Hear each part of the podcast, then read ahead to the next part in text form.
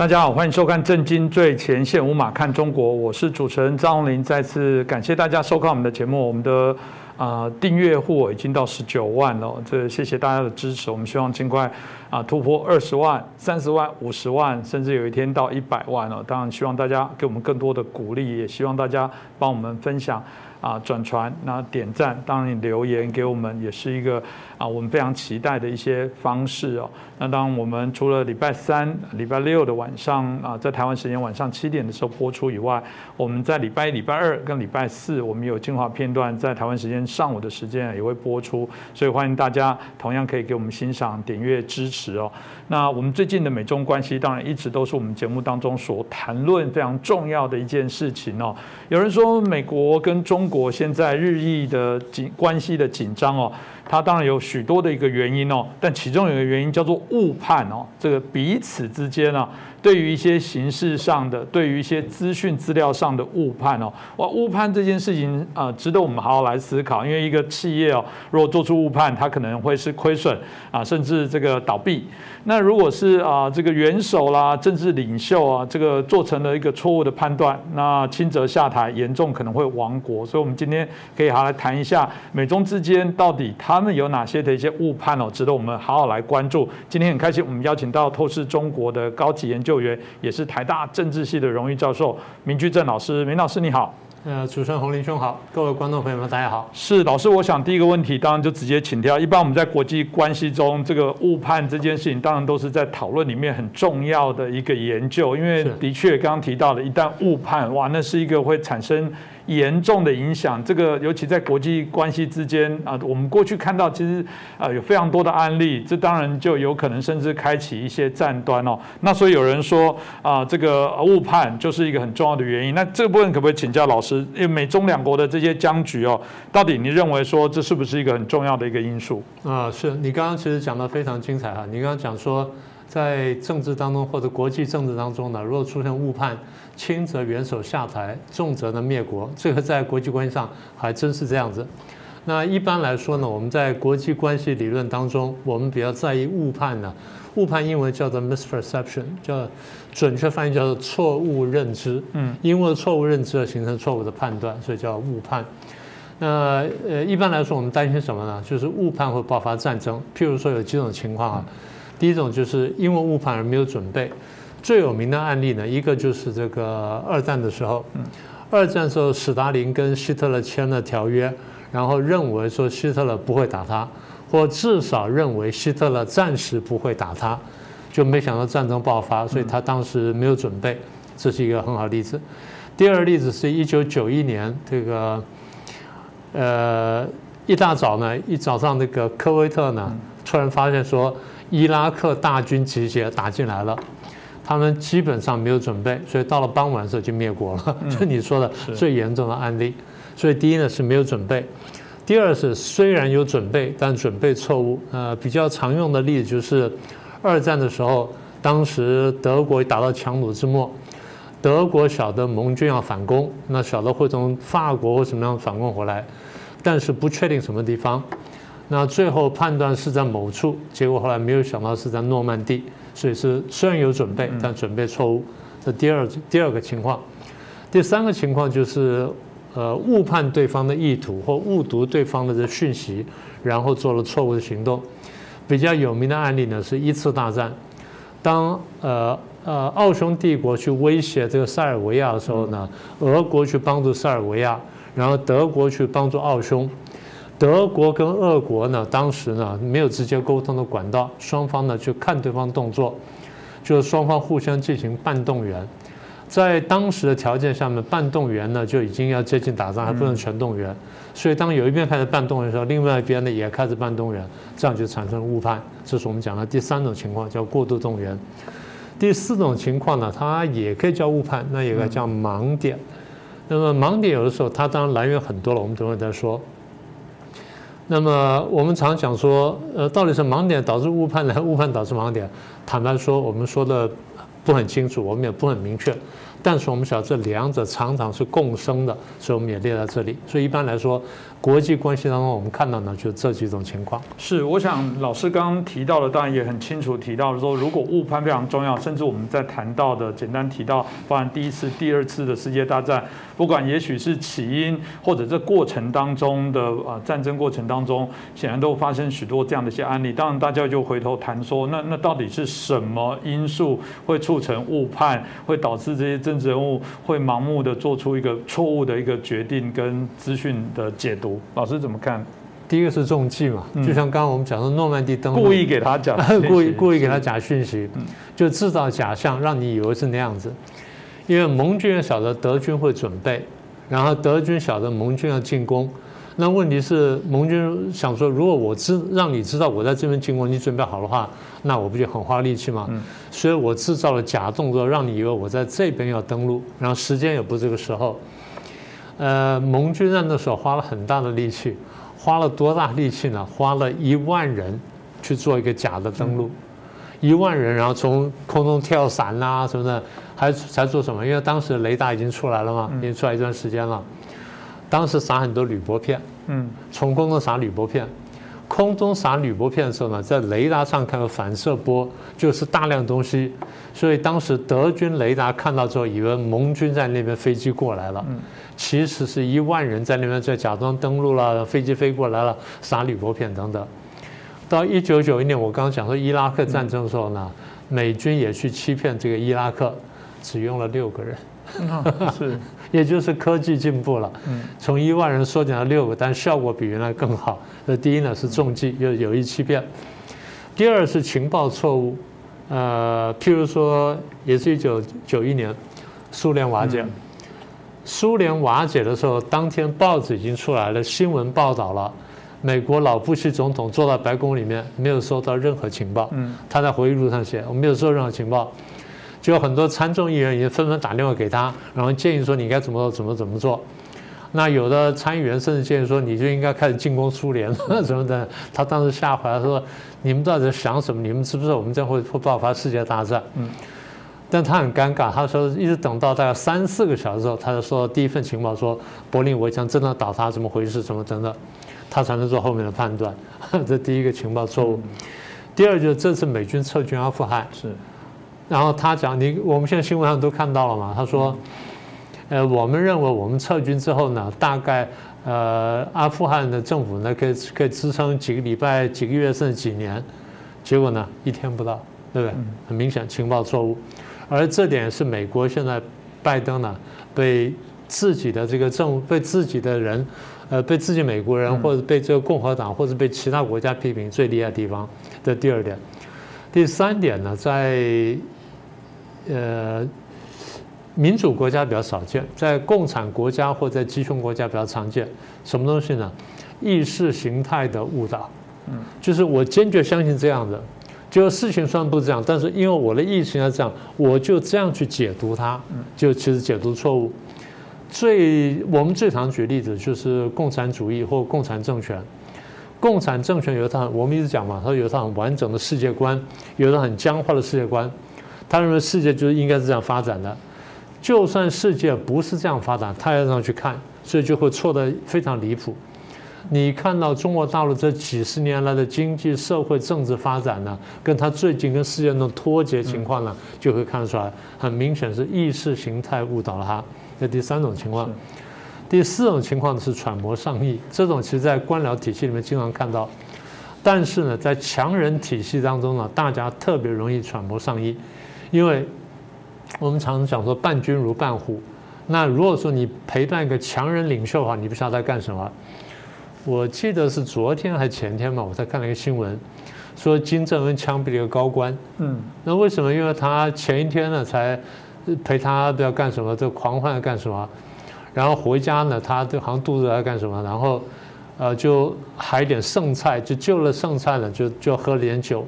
因为原先在那个宴会上已经喝了酒，回家喝酒就喝醉了。喝醉之后呢，金正恩突然想起来打电话找他，他没接电话，就把他枪毙了。所以揣摩上意呢，是在强人政治底下呢，特别容易出现现象。这我还碰过一个实例哈，呃，多年前我去大陆，然后跟那些台湾人呢就比较熟。那有个台湾的一个小朋友招呼我们，招呼的很殷勤，然后我就跟他聊天聊的比较多。后来我说：“你们这样接待我们，你们总要写报告吧？”他就不太支支吾吾，不太讲。我说：“你命写报告了。”我说：“你们，我说你对台湾情况了解啊？”他对台湾真的了如指掌。因为到了大陆的，当时手机没有那么发达，也没有网络，也没有什么，所以到了大陆之后呢，你外界资讯基本就断掉了，你都不晓得台湾发生什么事。他每天看十份以上台湾的报纸，然后我们每天问他说台湾发生什么事情，他就跟我们讲台湾，包括气象在哪，他都讲得出来。因为我说你对台湾了解很好啊，那为什么你们对台湾政策错的这么离谱呢？我问你，你难道不写报告吗？他说我写报告，后来终于承认了。好，我猜到，我说你的报告送上去是一层层送上去，对不对？上面有人改报告，对不对？他承认。我说，呃，直接改你报告那个是不是就昨天晚上请我们吃饭那个人？那个那个大老板，他不太讲话啊，我猜到。所以他们一层层赶上去，就是，比如说科员这层写了，科长改。科长改了，确定处长看完之后不生气；处长改完之后，确定司长不生气；司长看完之后，又确定说部长不生气。部长再一层往上推，所以在强人体系下面，官僚很容易就是揣摩上意。在民主社会都会有，更何况在强人社会或者集权主义里面，这第四种情况。第五种情况叫我群思考，这个词比较陌生。我群英文叫 we group，也就是说一个一个决策团体或一个集团。在面临外在强大压力的时候，通常有两种情况：一种情况是分裂，一种情况是空前团结。两种情况啊，对决策都有危险。分裂对决策危的冲击啊，这很明显，对不对？大家想不通，就是一个团体啊，面临高度压力的时候，内部非常团结，为什么决策会错误？很简单，形成我群思考。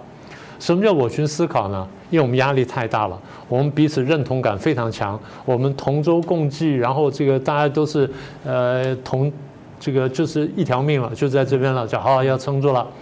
所以我们会产生一种现象，就是我们彼此认同感非常强。我讲话模仿你，你讲话模仿我，我们都不会出格，也不会踩线。然后任何只要讲一点点偏离的话，大家觉得说，哎。是不是为匪张目啊？是不是帮敌人讲话？你是不是这个挫自己锐气啊？然后这个打打压我军啊等等，所以导致什么结果呢？压制内部不同意见。有的时候呢，因为大家这样去思考的时候呢，你说这样团结这是很好，可是这个缺点就是你看事情会有看漏，就是我刚刚讲到，就误判从这里产生。所以不管叫盲点哈，叫误判啊，在这时候呢，很容易出现。美国有个很经典的案例，就是这个古巴飞弹事件。在古巴飞弹事件当中，美国当时形成了一个危机处理小组。在危机处理小组里面呢，对所有不同意见呢不太能接受。他们当时呢，在为了要想说，如果我去进攻古巴会产生什么结果，就找了一些战术专家临时进来当咨询，就进来了。有一个是陆军上校，嗯，然后进来。当时他们就给了说，哎，我们进攻古巴计划上，他用这个战术的眼光看，说他这个计划不行，这战这个计划有几多少多少漏洞，这地方有什么问题，这什么问题就数数完了。数完之后呢，大家瞠目结舌，想说怎么我们定了计划出了这么问题呢？就他出去之后呢，国防部长跟出去，国防部长叫过来说，哎，你叫什么名字？他说叫什么名字？国防部长说你是什么阶级？他说上校啊。那你想不想升将军？我想啊。那你想升将军，下次再进来的时候不许胡说八道。好好。过两天他又来了，你来了之后完全改口。你们爱听什么我讲什么给你听。你问这个我就这样答，问那个我就那样答，搞到最后呢，天衣无缝，好了，完全吻合。他后来可能升了将军了，但是美国的计划呢漏洞百出，就出了一大堆纰漏。所以后来美国检讨就是说。如果说内部太过团结呢，还会出现这种情况。所以后来呢，在危机处理当中呢，我们就就加了一个因素，就故意在这小组里面加一个颜色不同的人、思路不同的人，他的角色就是提供不同的想法。但你们大家不能骂他，你们可以挑战他、质疑他，但不能骂他，尤其不能用忠贞角度去骂他，这是很关键的。最后一点是什么？赌一把。这个是在二战的时候呢，日本当时不是要偷袭珍珠港吗？他们收拿到的各种情报都说打下去可能对我们不利，但为什么要打呢？如果如果不打的话呢，我们也是死，所以赌一把看看。这个也叫误判，也不叫误判，所以它是两可之间的一个案例。是，我想老师刚刚提到这个，的确哦，就我们看到一些资讯、新闻界或政界哦，在美国自己内部也谈到说，美中关系的相对的一些误判啊，在许多国际的专家同样都会认为说，这个误判占着美中关系现在啊产生的一些紧张啊啊对抗的关系，一定是占了一定的一些比例哦。那从老师的角度来看，美中关系到底有哪些的误判？可以分成两块哈，一个是美国看中共，一个是中共看美国。我先说美国看中共的部分，当然说起来非常多了。我先说主要的三点，然后举一些例子。第一个就是大家注意，现在看一下啊，呃，在川普的时候讲的非常清楚，他说美国前前面几任总统看错一个问题，大家都觉得说。我们要跟中共做生意，为什么呢？一方面我们要赚钱，二方面就是当他们开始做生意的时候，他们越来越资本主义。当中共当中国大陆经济越来越发达的时候呢，它社会就开始变迁，然后呢就有民主化。这个时候我们会谈过叫古典民主化理论嘛。简单说就是经济发达之后，社会上的中产阶级增加，中产阶级增加之后呢，就他就要求权力，他就会要求这个执政者或执政党啊，或者是执政强人呢去退让。所以当中产阶级跟执政者或冲突的时候，到最后压力大，执政者就必须退让。这叫古典民主化理论。所以古典民主化理论认为说，呃，这么一来呢，中共会改变。搞了四十年，现在发现没有改变。中共不但没有改变，反而利用了这种经济的交流呢，壮大自己对美国形成威胁。这是第一个这个误判，就经济发达必然导致民主化。第二个就是轻一点点，他们觉得说可以跟中共和平共存，这个简单说叫三和理论，叫和平共存、和平竞争、和平过渡。和平共存大家可以理解了啊。和平竞争就是我资本主义跟共产主义呢，我们不打仗，和平竞争，看到最后谁比较厉害。第三点叫做和平过渡，就是到最后呢，是我资本主义赢呢，还是共产主义赢？是西方世界或欧美世界大部分这样想，因为他们思路是比较正常的。我们现在大体也这样想。我们台湾现在不像早年比较有骨气。啊，像反攻大陆，现在想说我们混混下去看看，看是不是中国会垮台？其实这是一个变形的和平过渡的一个理论，呃，无可厚非了。但这样有一个问题，因为你这样想的时候呢，其实你是有一个假设，你假设中共是一个正常的国家，它这样慢慢发展之后，它最后会变的。可是不一定啊，它不是正常国家，或者反过来说，万一它不是正常国家怎么办？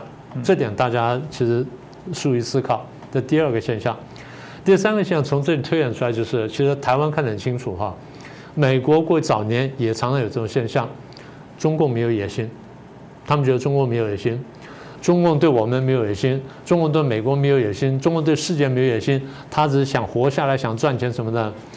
各位注意看，现在台湾很多人也这样想，对不对？嗯。然后美国很多人这样想。这一点呢，是因为他或者不明白，或者低估了共产主义洗脑的厉害。这个问题其实非常严重。他们不晓得共产党啊，要成为共产党员之前呢，经过多少年的培养，而这培养是一个很彻底的洗脑的过程。在任何一个环节洗脑，只要不成功，你都会被淘汰，你都进不了共产党。所以进了共产党之后，通常就你每一个阶段洗脑都相对成功。然后洗完脑之后，不是说一一定一试定江山。三天两头，三天两头给你上培训班，然后呢，不断的检讨你的言行表现，任何环节你出了重大问题，我帮你清出去。所以这些党员会自觉不自觉的保持跟党中央的一致性，所以这个结果呢就很严重。西方社会不了解这些中共这种洗脑的情况，对党员洗脑的情况，所以老是觉得说他是另外一个国家，你跟他这样的慢慢可以和睦相处，没有这种事情。美国现在才慢慢认识到，所以回头去看历史上，我们看到美国多次误判中共。呃，最早一次应该是说一九四五年到四九年之间，美国认为中共是只是土地改革者，非常清廉。相对于国民党政府来说，它非常清廉，非常什么，然后非常朝气蓬勃，完全不是这样。这第一个错误。第二个错误是中共夺权以后，美国认为他将来他不是真的共产主义者，他很快就会跟这个苏联闹翻，所以呢，美国想的是我要围堵苏联吗？我拉拢中共去围堵苏联。中共已经跟你讲，过一边倒向苏联了。美国不相信，美国一心一意认为他所认为的中共呢，这个会成为另外一个南斯拉夫敌托，会跟苏联对抗，所以他极力想拉拢中共。就中共狠狠地给了他一击，然后最后的结果就是寒战。嗯，这是一个严重误判。这第二个案例，第三个案例是尼克森跟中共关系正常化，这我就不用多解释了。嗯，第四个是卡特。当他跟中共建交之后呢，然后他说：“哎，我要让中共强大起来，然后然后去威胁苏联，减轻我们美国的这个压力。所以在科技、在军事、经济、金融各方面啊，强化中共。到今天你看产生什么结果？这第四个，第五个比较夸张是雷根。雷根是以反共起家的，可是反苏共超过反中共。”所以中共骗他呢，他还信了。他认为说，我进一步拉拢中共呢，对抗苏联会有帮助。最后呢，签了八一七公报，差点害死我们。再来是老布希，天安门屠杀之后呢，他认为中共会悔改，所以对中共的那个制裁呢，这个不情不愿的。一年之后呢，又拿了别的借口呢，然后又又这个解除了解除了这个制裁，就让中共呢逃出升天。克林顿也是另外一个案例。克林顿原来也非常恨中共，结果最后呢，克林顿也是被中共骗了，还让他参加世贸组织，所以十几年下来，中共经济呢成长了九倍之多，变成世界第二大经济体。看到现在，美国终于有几个比较清醒的人，一个是白邦瑞，我们过去讲过，写了一本书。啊，再来相信白邦瑞的川普啊，蓬佩奥，当然蓬佩奥用了一个很很精彩的华人的智囊叫余茂春，所以这些人看清楚了这中共的面貌之后呢，政策方向比较正确。是的确的，老师刚刚在提到说，他们当初希望连中共来自啊那时候苏联哦，当最后的结果我们看起来没有，最近他们还一起联合军演，嗯，我觉得一定很讽刺哦。当然这个是美国对中共的误判。中共我相信也对美国也有一些误判，老师你觉得又是哪些呢？呃，第一个就是他们的最早的理论，就是马克思的理论。马克思认为说，资本主义最后会没落和腐朽，会被我们社会主义会不会被共产主义取代？这就我说的意识形态导致后面的误判。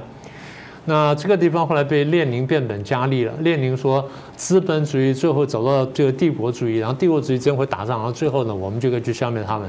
这第二误判，中共相信这套理论很长时间，中共相信了至少三十年，到了一九八零年代，他们才很后很懊恼检讨说。看起来资本主义呢，好像还活力旺盛啊，大概不会怎么样。嗯，哎，现在又改变了，对不对？现在我们不是提到了习近平说我们现在东升西降啦，什么等等，比方说我们现在强大起来了。所以最早的这个理论呢，就资本主义必将没落这误判，现在又借尸还魂。这第一点。第二点呢，中共对美国有一个很根深蒂固判判断，就是美国注重商业，注重商业利益，唯利是图，所以是可以收买的。呃，大概差不多六个月前或者更早一点点，当时不是网络上有一个短片出来吗？一个号称大陆这个经济国师叫翟东升，我们大陆叫狄东升，我们叫翟东升的一个学者，他说：“哎，我们这个美国是重伤了什么？所以为什么过去每次美中之间发生冲突，我们都可以摆平和搞定它呢？因为我们的上边有人。嗯，什么叫上边有人呢？我们买通了美国上面的人，所以呢，他可以帮我们摆平。”他讲的是美国政商各界都有人被他摆平，不管是华尔街还是政界呢都有人，所以重伤呢是一个重要的这个误判。呃，你仔细看川普，台湾当时判断川普认为是他重伤，所以觉得可以买通，后来发现说川普个性当中有个军人个性在那里，所以这是一个第二个重要误判。第三个误判就是刚刚我们简单提到，其实过去我们提过了，东升西降或东强西弱。中共现在不断认为说，我现在崛起了，我强大了，而美国相对衰弱下去了。美国为什么衰弱呢？中共做这个判断最重要一个依据呢？第一个重要依据呢是二零零八年的金融危机。当时这个华尔街摔得非常惨，美国的房地产、房地美呢也摔得非常惨，所以雷曼兄弟一一系列被拖下去。所以中共认为说，你看美国这个系统是有问题的，这第一个。美国后来元气慢慢恢复，但中国认为说你伤筋动骨了啊，这第一个案例。第二案例就是从一九年开始到现在的武汉肺炎，美国被打得非常惨，经济、军事各方面都被打一定打击，然后社会上是相当动乱。所以说，你看美国衰弱了。第三个呢，就是这次的撤军阿富汗。嗯，撤军阿富汗，我觉得中国会得到三个结论：第一，美国打不赢阿富汗；嗯，第二呢，美国撤军一塌糊涂无能；第三呢，拜登无能。嗯，三个因素摆在一起，说美国衰弱，你看证明了。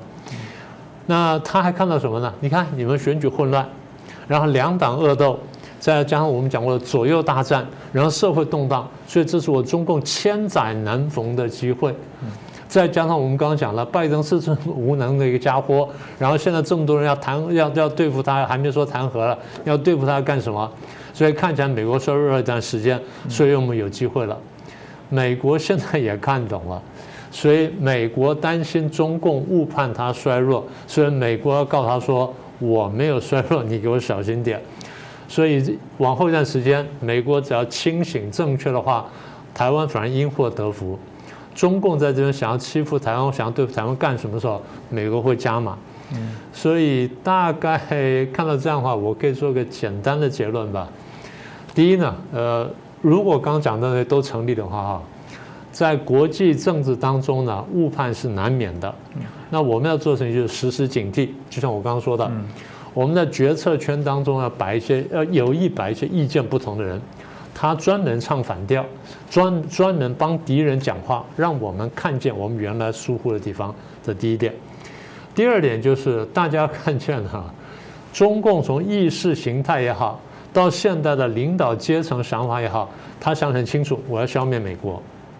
他的想法不是开玩笑的，大家不要以为说他随便想想，不是的，他认真想说我要消灭美国，但消灭美国的第一步可能是拿下台湾。我虽然不觉得说有危险，但是我得提醒大家，他是这么想的。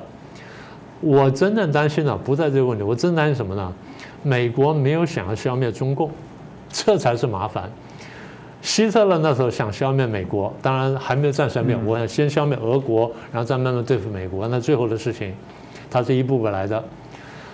当美国不认为希特勒想对付全世界的时候，美国不想去对付希特勒，那就很危险。所以希特勒越越变越大，越变越大。等到最后是日本偷袭珍珠港，美国才下定决心去打希特勒。所以日本偷袭完珍珠港之后呢，希特勒非常生气。希特勒说：“你到底懂不懂国际政治？你去打美国干什么？你不打美国，我们都有好日子过。你打了美国，那我问题就大了。”就是刚刚讲说日本的误判，所以现在美国似乎到了这个时刻时间点了。美国对中共的意图如果有所误判，他没有看见中共真正想消灭他，从而下定决心说“我回来要消灭共产主义”的话。这个才是一个最大的危险，这才会是最大的误判。是当然了，呃，震惊最前线的目的都是减少这些外国的政治人物，特别美国的政治人物减少误判。为什么敢这样讲？的确有很多的观众很谢谢，常说哇，你们要赶快翻成英文字幕。现在其实上字字幕已经可以选择，这科技越来越方便。都说他们想办法要找到管道，甚至很感谢啊，我们也有一些观众朋友可能在啊美国的大学里面任教，他还觉得看了我们某几集的节目，说嗯这些东西。呃，征询我们的意见，能不能在课堂让他们的学生了解一下？是，我我觉得这对我们来讲是一个非常棒、非常棒的事情。这就是我们希望减少美国政治人物的误判。当然，同时啊，我我们一直在谈知己知彼哦。当然，我们台湾说法百战百胜啊，某种程度的一个概念来说，当然就是希望越了解自己，越了解对方。我觉得我们才减少做出错误的判断，这才能啊保有。我觉得啊。才才让我们所有的不管在政策上，在自己的这些生命财产安全上面，我觉得有更大的一些保障。今天再次感谢我们明居正老师哦，带来这个啊从误判这角度来谈。因为我觉得下一集也许我们可以再邀请明老师来谈谈。那在台湾的内部，我们所谓的蓝绿或者国民两大党之间，政党之间到底有没有误判？我觉得这应该也是一个可以来谈的课题。那就欢迎大家继续锁定我们的频道。各位震惊最前线的好朋友们，我是主持人张红林，欢迎订阅我们的频道，也记得打开小铃铛，掌握最新节目通知，让精彩评论不错过，更欢迎留言转传影片。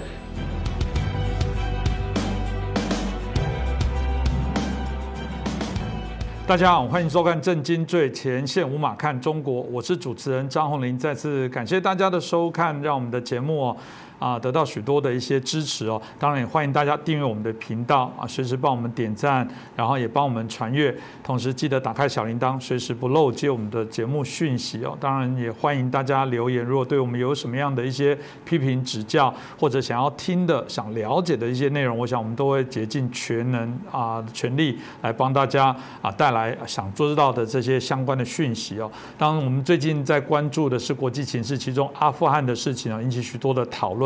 当美国的撤军显然引起许多的一些，包含他们国内的一些啊批判哦。那呃，这个美国啊，拜登总统也对这件事情当然谈了许多，说这部分有许多的一些原因。当然，大家会提到说，哦，那这个会不会造成啊所有的盟国对于美国的不信任？特别大家会认为说，啊，这个台湾会不会是下一个阿富汗？大家也从这些撤军、从西贡跟阿富汗的部分来相提并论哦，这引起大家的关注哦。到底？当然，这个会不会成为啊？这个阿富汗会成为这个台湾啊有可能会发生的事情？我想值得我们好好来做一些了解哦。那首先，我们开心哦，再次邀请到啊前中共的海军司令部中校，我们姚晨姚中校，姚中校你好。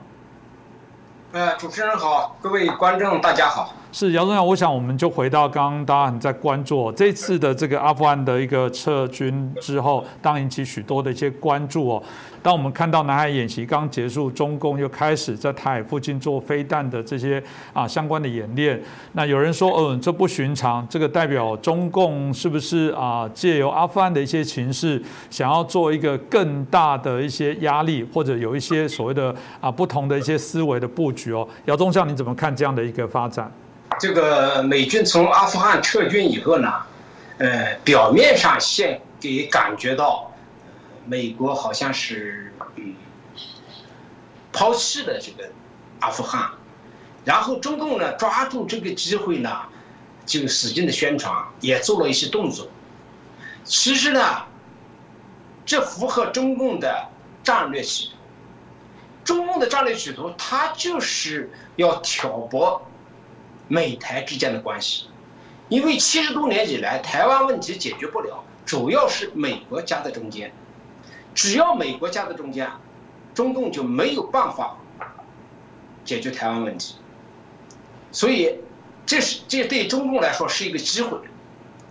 那么，呃，主持人刚才讲到了，他现在就像打了鸡血一样的，他打这个鸡血呢，呃，同时呢，他文攻武卫，他有一些军事动作。啊，我们平大家有的有的看，呃，中共。嗯，从十六、十七号开始，在台湾的东南、西南和基本上除掉东边以外的整个的台湾海峡这块进行军事演习，而且规模也挺大。以前军事演习很少出动海军的军舰，都是飞机过来比较多。这次出动了大量的军舰，这是一个现象。第二个呢，他的军舰。零五五军舰甚至穿过了对马海峡，到了台湾海峡，呃，到了日本海，这是一个很非常要关注的这个呃现象。另外还有一个现象就是，它的运八巡逻机居然进入了台湾的演演习的靶场，这里是从来没有过的，就是加大对台湾的压力，就告诉台湾人，告诉台湾，美国不可靠。我们中共强大，这这纯粹是一种呃心理战。实际上，中共是不会对台动武的，因为他在对台动武之前，他必须要打一场反介入作战，必须让美国、日本这态度清晰化，把他们逼出去，把他们吓走住。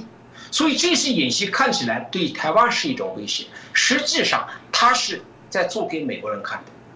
他要必须要跟美国要打一仗，那么我以前在我们在分析这个问题的时候，他怎么跟美国打一仗？啊，这一仗免不了不打，美国不退出第一岛链，他打不了台湾。他凭他现在的呃状况，美日联军的协防，他没办法打台湾。那他为什么他要打跟跟美国人打一仗呢？就是我们在战争中中，我们讲三个要素：天时、地利、人和，是吧？人和，台湾、美国、日本占了这一条，得道多助，这一点是的。但是中共占了地利，你美国不远万里的到中国边界来打仗。这个肯定是对美国不利，对中共利。所以说，中共占了地利，美国占了人和，这中间还有一个天时。所以这次阿富汗的这个事件以后，给中共感觉到了、看到了这个契机，契机就这个时机。中共一直虎视眈眈的要跟美国打一场反介入作战。他就是在不断的捕捉战机，这个战机对中共很重要。这一次发生的阿富汗这个事情，他也把它当当做一个战机来，来来对待，啊，后面可能还有一些其他的，呃，这个这个机会啊，中共会切入的机会，他时时刻刻他忘不了，他要抓住这个战机。那如果说跟美国打一仗，我们分析一下，美国如果是，呃，打赢了，他就没这个机会了，中共就没这个机会了。如果美国打，打输了，甚至打平手了，心有余悸，到台湾海峡军队就是军舰过来到台湾海峡，他们心里心有点害怕，这也是中共的一个契机。所以中国这次就讲了。呃，他的真正的目的呢，是在做准备，包括我还了解到，他们现在在全面出击，准备在南海还有军事演习，这个演习计划我还没有拿到，啊，他就是说，嗯嗯，目前的个看，就是在台湾海峡，在东海，战场将来会建立在西南角，这个西南角对他的地利更有利。就是说，中共抓住了这个机会呢，就是，嗯，告诉台湾，他他也知道台湾现在的这个，呃，很多人心惶惶，很多人对美国呃不是很，不是很那个相信啊，因为美国毕竟，呃，在这七十多年之间呢，确实好几次抛弃了台湾。这个让台湾人民心里面呢，心里的有点，呃，顾虑。那中共抓住这个机会，所以说这次的以十十六、十七号以以来的这些次演习，主要是心理战，呃，军事上没有实际的动作。我想姚晨中校大家谈到很清楚，这个心理战的确这种啊认知的作战的部分，的确在啊我们这段期间有人说是如此哦。当然，即便是这样子，他投入一个小石头，这引起了涟漪，在整个台湾内部政坛社会，当然引起许多的一些讨论哦。很多人看到说哦，这个美国对阿富汗撤军会产生这些影响，也有人说，哎，不用担心，因为这件事情拜登被骂到臭头的时候，他对其他事情就会更坚定、更加嘛。所以，我们看到最后这个在国内里面，大家对于拜登的质疑里面，就看到他表现出这个从过往这个好像战略的模糊，突然变清晰。有人说是不是口误？因为他啊，这个承诺了对于台湾的保障，他也说这个台湾当然不是阿富汗，这中。上您怎么看待这样的一个变化？嗯，首先呢，这个台湾跟阿富汗根本就不是一回事。我我是我坚决我认为美国从阿富汗撤军是对的，从整个战略布局上说，它是对的，它没有必要藏在那个地方，呃，藏下去打一仗，他把军队收缩放到印太地区。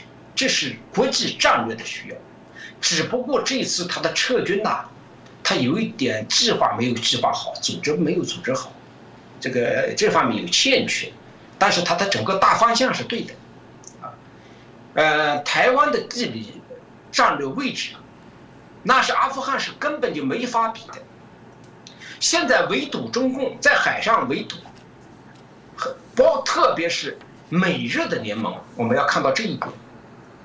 台湾失去以后，日本就会直接面对着中共的军事威胁，而且中日之间有世仇，所以美国考虑到日本和亚太地区的这种安全，他会坚定的协防保卫台湾。再一个，台湾是一个民主制度的国家，如果美国把台湾放弃了，他就没有办法在全世界的民主国家面前抬起头来。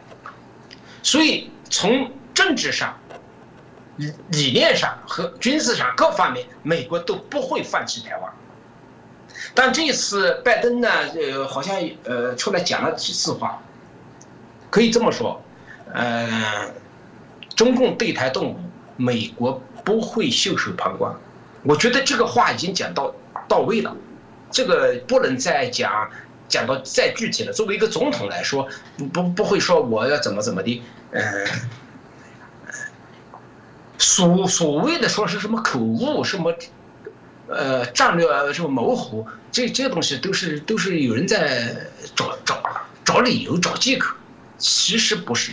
这个总统他不是一次在讲台湾问题的地位的重要性，他我记得他讲了三四次了。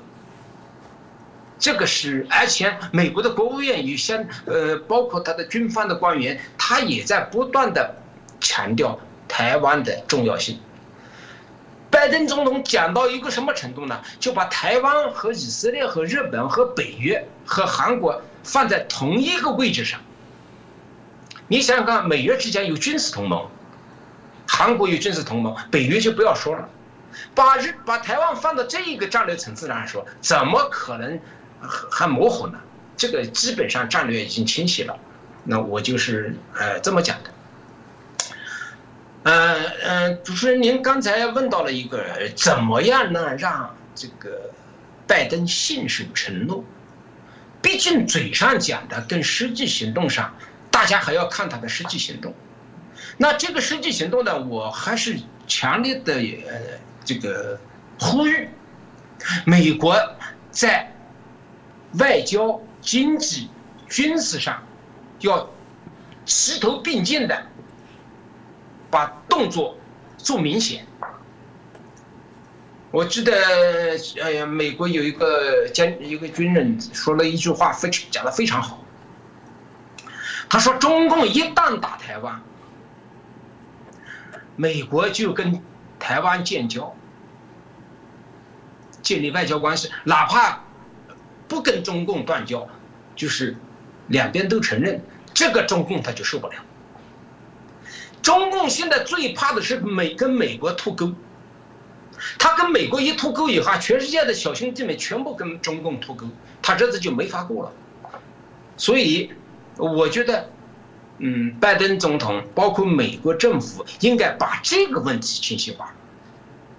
你一打台湾，我就承认台湾，因为我只有承认台湾，我在法理上才能全面的介入台湾的保卫战。所以，我觉得美国政府，呃，拜登总统要是想呃进一步的深化和台湾的关系的话，这一点明确的提出来，那中共他。就要考虑考虑了。是，我想姚晨中校所提的部分应该很清楚啊。我记得在北约，为什么大家会把这部分放大来说？哇哦，这个是一个过往没有过这么样的一个啊直接的比喻哦。因为在北约很简单的部分，在协防的概念是，任何北约的国家在缔约国里面被攻击，就等同其他国家被攻击。所以这个概念上的那个结盟的仪式的强固性很重要。老实讲，中校谈到一个还蛮精准的部分，就是嗯，这个中共会说干涉内政的部分。所以你怎么可以啊出兵来做协防？但如果你啊这个要做到绝了，美国直接宣布啊建交跟台湾的时候，这时候就不是一个叫国内问题，而是一一个国际的问题了。我想这个当然就是可以来用几个指标，的确来检视美国未来怎么做这些事情哦。当中共对台湾，大家都知道了，绝对是你去问中华民国的国军假想敌是谁？日本、韩国、菲律宾不会，就只有中共，就就是这么清楚哦。但台湾当然内部有我们自己的问题啊，我们当然不想挑衅，我们也不好战，我们也不主动去啊做什么样的一些动作。但毕竟中国对台湾，特别中共这些军方，还是有许多的动作。我想中校最清楚。但我们现在看到比较关心或担心的事情是福建的平潭呢，这边准备要做机场。名为是为了要让未来在经济上更方便来交流，但毕竟这边哦。离台湾只有一百二十五公里，大家会觉得这是一个非常近的距离。从平潭到啊台湾的新竹这样的一个地方，大家就很担心会不会又有过往所谓的假借啊这所谓的啊民航啊或者其他啊民生上面的一些需要，而变成是很快的转型成所谓的军用机场，对台湾的威胁啊更直接哦。这件事情您怎么分析？怎么判断呢？呃，中共在平潭造机场。如我们从军事上去分析，他这个是没必要的，因为一旦台海作战，一线机场都保不住，这个是常识。所以说，中共现在的基本上比较先进的飞机都放在二线机场。你比如说在南昌啊，在安徽的芜湖啊，在江苏啊，在在二线机场，二线机场距离远一点。它这个你导弹打过来的留空时间长，容易防卫，啊，一线机场基本上如果打起来都保不住，就凭台湾的导弹这个攻击，它的一线机场是没有问题的，它都是基本上在五百公斤之内。那么一线机场都保不住，你造一个平潭机场，你能保得住吗？台湾的火炮就可以打到平潭机场，所以说，我认为。平潭机场，它不是用于军事对台作战的，啊，但是呢，有一点呢，我我在和我凭我的一种感觉啊，就是中共对台，它基本上采取的是，就百分之七十是渗透、统战、瓦解，它并不是说要直接的对台湾进行军事进攻。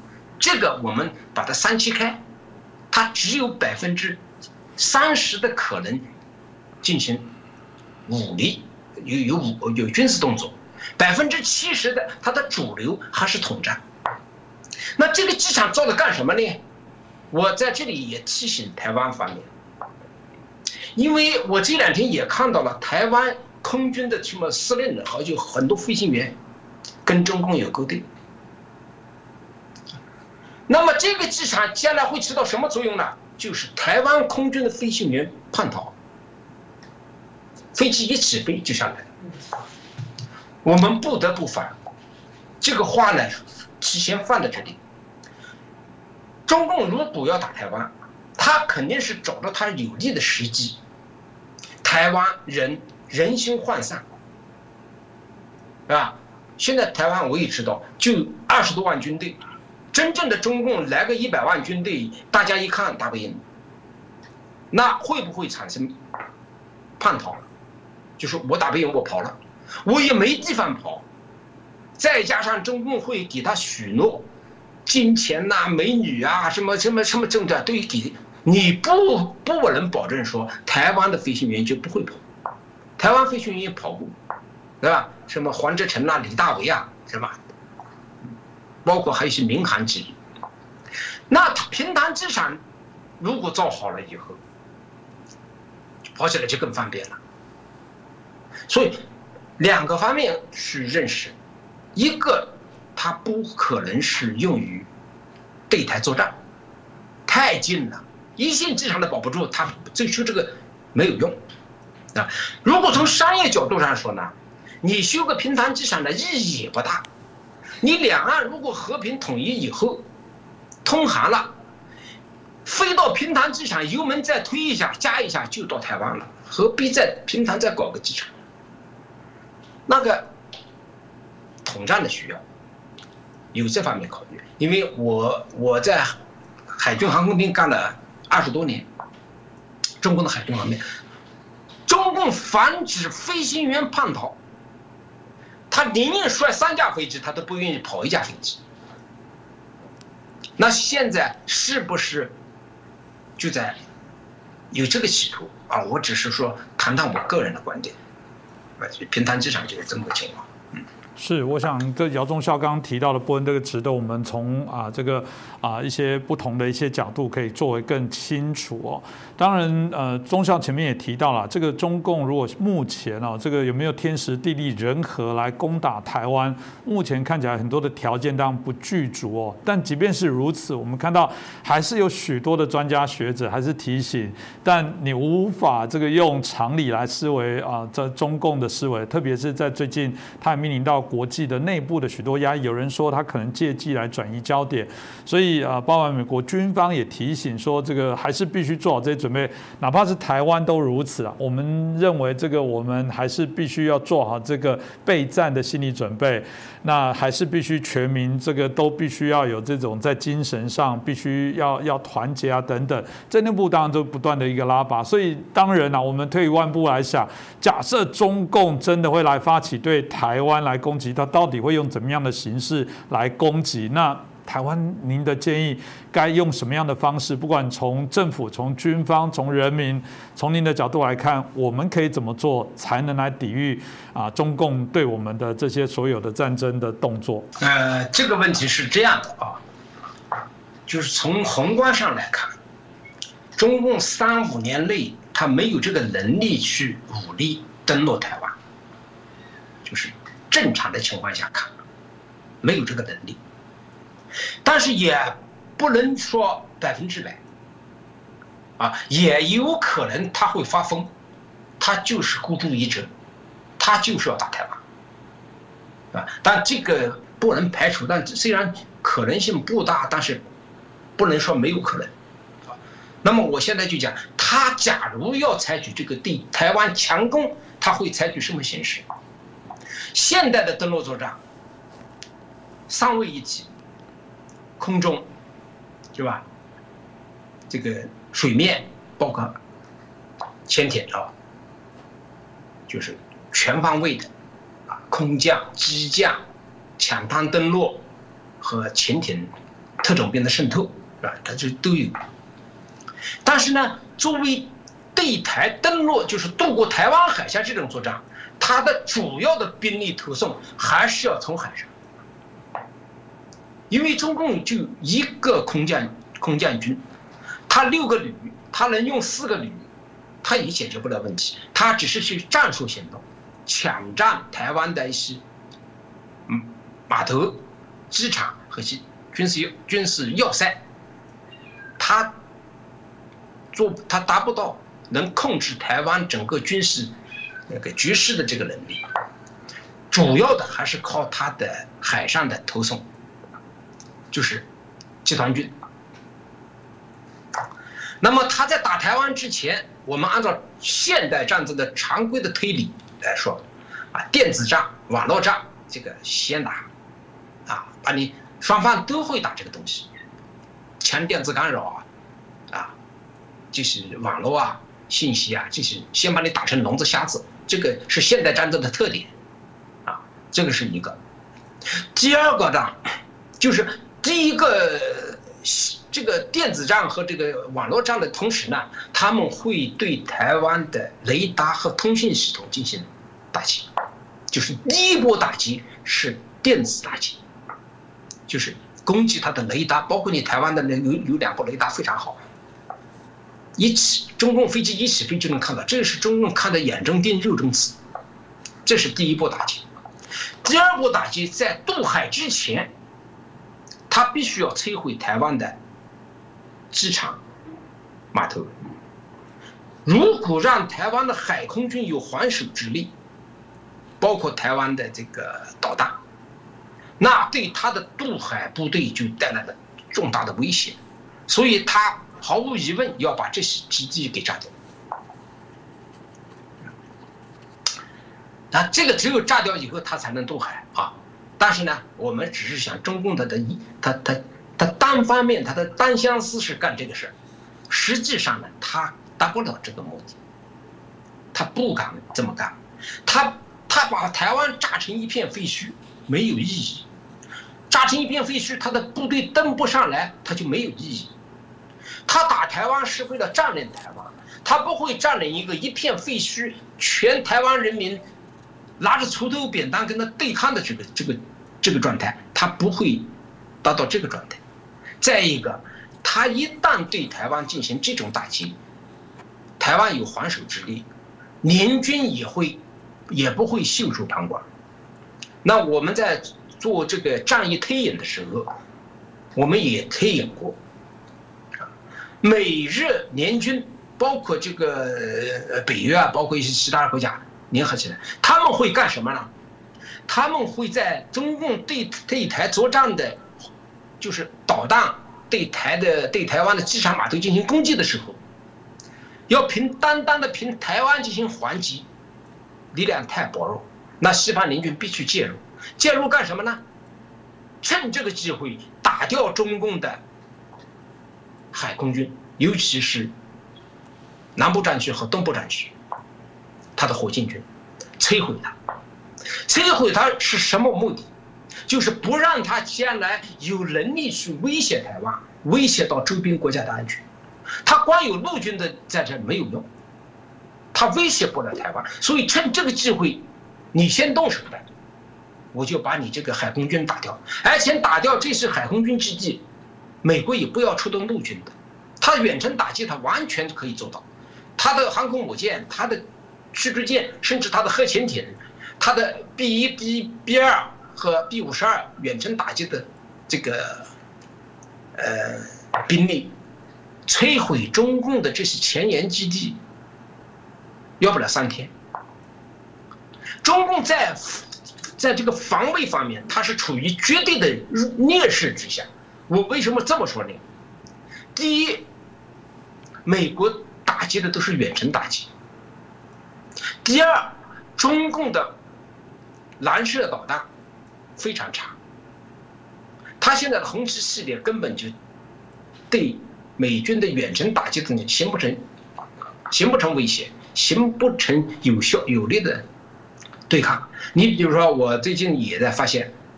美国现在正在组织 F 三十五 C 这个中队，这个中队组织起来，他为什么组织这个中队？这个中队组织起来，他就是准备对中共沿海的这个海空军基地进行打击，怎么？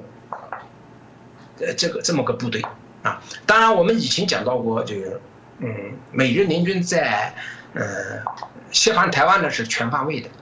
包括他也他的呃美国的呃陆军空降兵，包括日本的陆上自卫队都在不断的演练反登陆，就是一旦中共假如真到台湾岛上来了，他们会有反登陆。但是中美国大量的军事准备还是放在对中共的海空军的基地的进行打击程度上，尤其是美国绝对不会放弃对中共核导弹。发发射这个平台的打击，绝对要把它摧毁，不摧毁美国就有危险。趁这个机会把它摧毁掉，解除中共对世界的威胁。我认为，战争会发展到这么个程度的话，当然这个战争还是局部战争、有限战争、点对点作战，啊，但中共战战打到这个程度的情况下，中共就会打面上的战争。美军是点对点消灭你一个点，消灭一个点，你出来我来消灭。中共他会把战场全面铺开。你这一次可以看得出来，零五五大驱南昌号居然穿过了对马海峡，进入了日本海。他带了两条舰，三条舰进去了。他也，我刚才也讲了，他准备也在南海进行演习，就是他把战场全面铺开，因为。呃，他占有基地优势嘛？你美国人老远的过来，顾不过来啊，就是战场太多了，他顾不过来，啊，啊这个，呃，战争到这个，呃，到这个这个形式，这个城市城市，然后有人提出来，中共打不过常规武器，打不过美日联军，会不会用原子弹？用核武器？会用。我们从两年前就得到消息，中共对用这种战略核导弹，对美国本土的攻击，东风五、东风四十一、巨浪三、巨浪二，这个的可能性暂时没有。他也不敢用这个东西，用这个东西以后真的是很，他吹牛是吧？可以吹。那个周成虎说：“我让出西安以东跟美国人打核大战，这是打口炮。”但是实际上，中共会有核武器，用什么核武器呢？用战术核武器。你比如说，他的东风二十六要打美国的航母，他如果带带的是常规弹头，他对航母威胁不大，航母不是随便和你打成的。如果东风二十六上面装一个战术核弹头，弹量不是很大的，它的弹量一两万吨的战术核武器，它就是不打到航空母舰上，它就在航母的周边爆炸，对航母也是一种巨大的威胁。所以西方联军应该在这方面要有防卫，因为中共他打不过你啊，他常规武器打不过你啊。他没有办法了，他就用这种战术核武器啊，这个现象是存在的，啊，但是呢，他他两年前就说过，美国如果用常规武器攻击他的航空母舰和核潜艇基地，他们就要用核武器进行反击。我们从逻辑推理上，从战战战争这个发展的角度上看，这个是可能性是存在的。但是美国会不会用核核来来打击呢？我认为他不，他不需要。一个，他要控制这个战，这个战争的这个规模，他不能打成一个核大战，打成核大战对全世界都都都不好，对地球不好，对人类也不好，他不会的。他第二个，他的常规武器，他有能力去跟中共打，他不需要核武器，而且美国是一个民主国家。他不是会随随便便对谁用核武器的，这个点放心啊。战争的规模应该控制在这个程度，即便中共用了核武器，小型的战术核弹头，美国也不会用，不会跟中共打核大战。但是，美国更加坚定了西方联军消灭中共核发射的这个这个这个决心，积极的决心。我认为战争的，你要讲战争的规模会发生到这个程度。至于台湾如何防守，啊，台湾呢，啊，政治上我就不说了啊，就是保持现状吧，反正就是也不惹他，是吧？我们把我们自己事情做好。我我以前好像在节目上也讲过，嗯，台湾的危险来源于你们内部，你们内部团结好，啊，大家共同，不管是什么党派。不管是什么政治观念，台湾是你们共同的家园。你们把台湾守好，有全世界这么多国家在帮助你，不要怕，真的不要怕。你们该干嘛干嘛，啊，发展经济，人民生活很好，挺好。但是在防台防中共的方面呢，呃，有有战略性的考虑。你们在有你们现在是战役和战术方面已经做得很好了，台湾像个刺猬岛一样的。各种呃防御方面考虑的应该，我认为台湾的军人们有智慧，考虑的已经很周到。但是在战略层次上呢，要抓住一点：中共打台湾，他要速战速决。那你反其道而行之，你打持久战。战争一打起来以后，你保存实力啊，你保存实力方法很多啊，啊，你飞机进洞库。是吧？你的舰艇到了东岸去，到日本的一些基地、美军的一些基地去保存起来，他不敢对美军、日本的基地进行攻击。陆军们啊，就是你们在就是要有这种观念，他拖不了多长时间，他缩战缩局，他只能缩战缩局，他拖一天他都很难受，他都会出现。第二个古林头的这种情况都都很难说，啊，再一个，这个中共的军队，他现在不是处于一种呃兴奋和临战状态，都是在被动的，都是对习近平都是阳奉阴违的。其实我据我了解，大家都不太愿意打这个仗。一个是这个仗仗打的没有意思，第二个这个仗打不赢，第三个这个仗。危险，太危险了。我我前天做了一个视频说，我说中中共要想渡过台湾海峡，就算你四个军，四十万人，从战损力说，你得有十万人掉到海里面去。现在的武器的杀伤力那么强，十万人掉海里，独生子女、有家有庭家庭的什么的，谁愿意去打？当然，我们是这么个考虑。就是说，中共要想打台湾，他必须速战速决，就像当年天安门事件一样的，把军队放到南云机场去洗脑子，洗完了以后就说天安门广场这个暴徒在杀解放军，然后把他们放出去一冲打了，最后打完以后冲出天安门，到了天安门以后，很多当兵的发现上当了，不是那么回事。那打台湾也是这样的，你一开始宣传的很漂亮，哎呦，台独分子我们要打他，真正的一打起来，一三天两天或者四十八小时啊什么怎么的，你要拖一星期以后，大家都知道了。你甚至，我跟美国的一些朋友们在谈论这个问题，就是说，一旦开战，那么电子战放在前面，中共的防火墙就保不住了。